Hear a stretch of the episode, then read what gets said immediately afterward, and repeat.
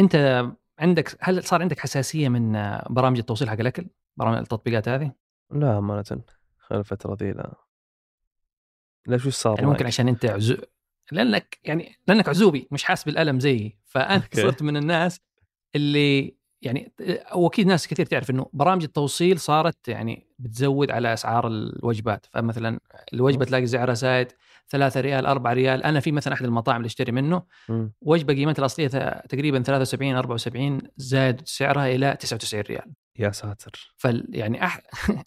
في يعني برامج التوصيل مكلفة. م. يعني هي تريحك من ناحية بس تاكلك ناحيه أخرى. فأنت تدفع قيمة الأكل وفوق زي التوصيل. توصيل. فاللي صرت أنا أسويه الآن صرت أبحث على المطاعم اللي عنده تطبيقها الأصلي. يعني مثلا من غير ذاك المطاعم بس في مطاعم تنزل تلاقيها التطبيق حق التوصيل خاص بها هذه أرخص لك من ناحية إذا أنت تبي تستخدم توصيل ولا شيء تلاقيها إنه سعر التوصيل أوكي تدفعه بس سعر الوجبة هو نفسه زي اللي بتشتري من المطعم. فبالتالي أنت هنا وفرت على نفسك بدل ما تشتري مثلا تطبيقات التوصيل المشهورة. فيعني هو نصيحتي لك إذا أنت تبغى مثلا تشتري شوف المطعم اللي تبي تشتري منه هل عنده تطبيق أول شيء ولا لا؟ إذا في تطبيق يعني عاد اشتري عن طريقه أفضل لك لأنه على فكرة هم بالباطن في الأخير اللي وصلك ترى كريم أو غيره من برامج التوصيل أو من شركات التوصيل. وإذا كمان تبغى تعرف زيادة في السعر خش أنت شوف المطعم جوجل مابس في القسم حق المنيو فتلاقي في ناس حاطين لك صورة المنيو قارن بين أسعار المنيو اللي موجود في جوجل مابس وسعر المنيو اللي مثلا موجود في تطبيقات التوصيل. عشان بس تعرف قديش أنت ممكن يعني تخسر وتدفع فرق.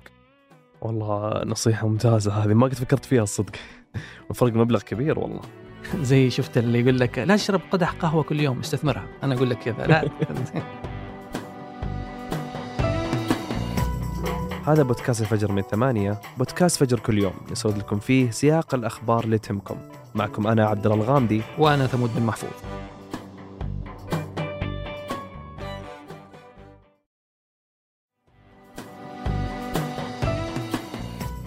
رغم مرور 14 سنة على انتخاب أول رئيس أسود في أمريكا وعقود على قانون الحقوق المدنية إلا أن الملايين من الأمريكان لسه يشوفون أن العنصرية مترسخة في النظام نفسه وأنه آثار التمييز اللي عاشته الأجيال السابقة ما زال مأثر على الأقليات الموجودة من السود واللاتينيين فأمريكا كانت تطبق الفصل العنصري إلى سنة 1964 إلى ما صدر قانون الحقوق المدنية اللي ألغى التفرقة بناء على اللون Congress passes the most sweeping civil rights bill ever to be written into the law.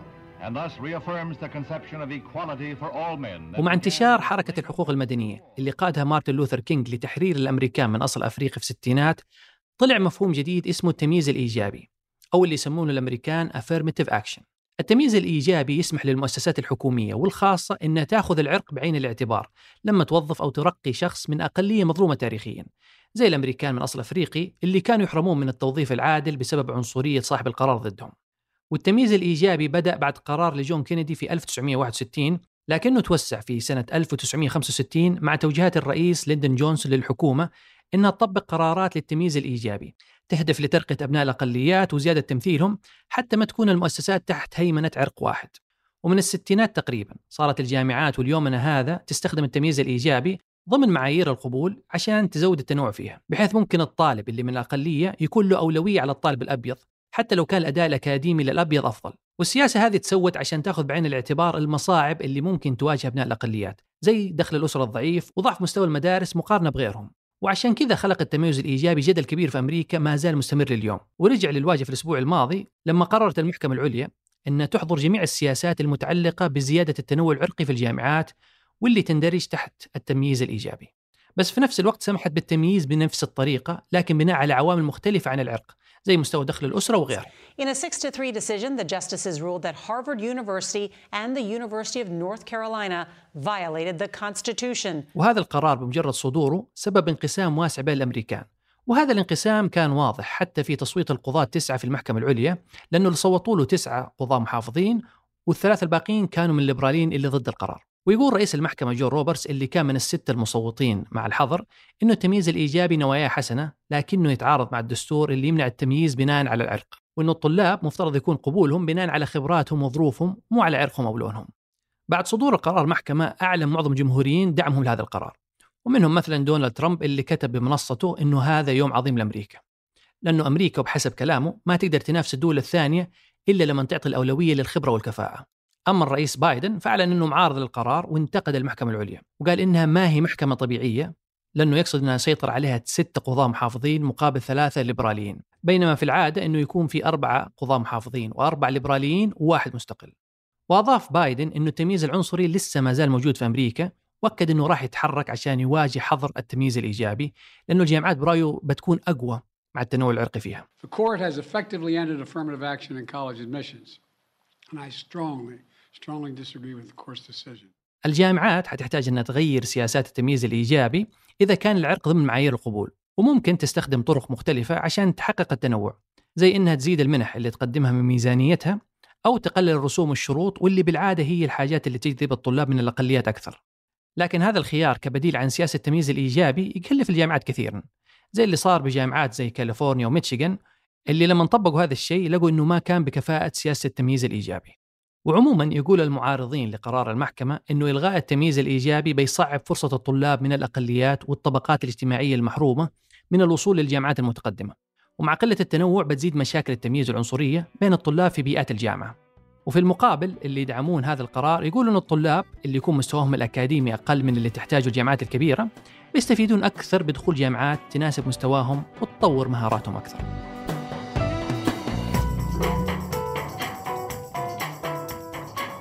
وقبل ننهي الحلقة هذه أخبار على السريع.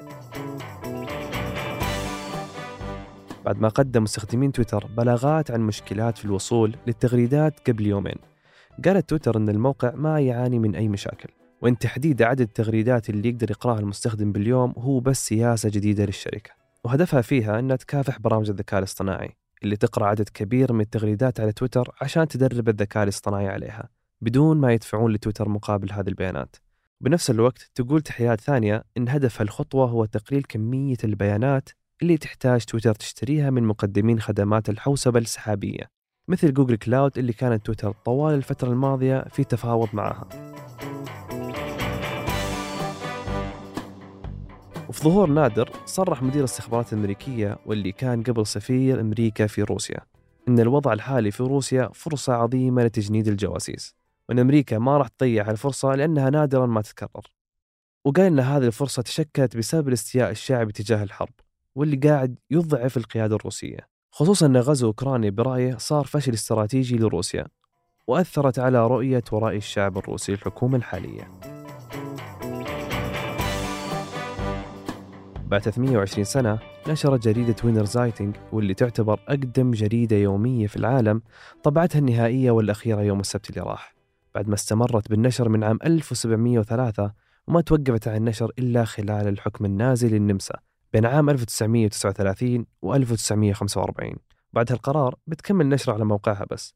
وصار هالتوقف بالطباعة بعد ما واجهت أزمة في ربحيتها بعد قانون جديد للحكومة النمساوية. وقفت فيه إلزام الشركات اللي تصدر عليها أوامر وعقوبات بأنها تنشر الإعلان فيها. بصفتها الجريدة الرسمية بالنمسا.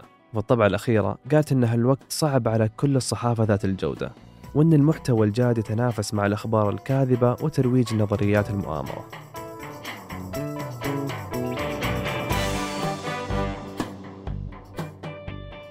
أنتج هذه الحلقة تركي البلوشي وقدمتها أنا ثمود بن محفوظ. وأنا عبد الله الغامدي.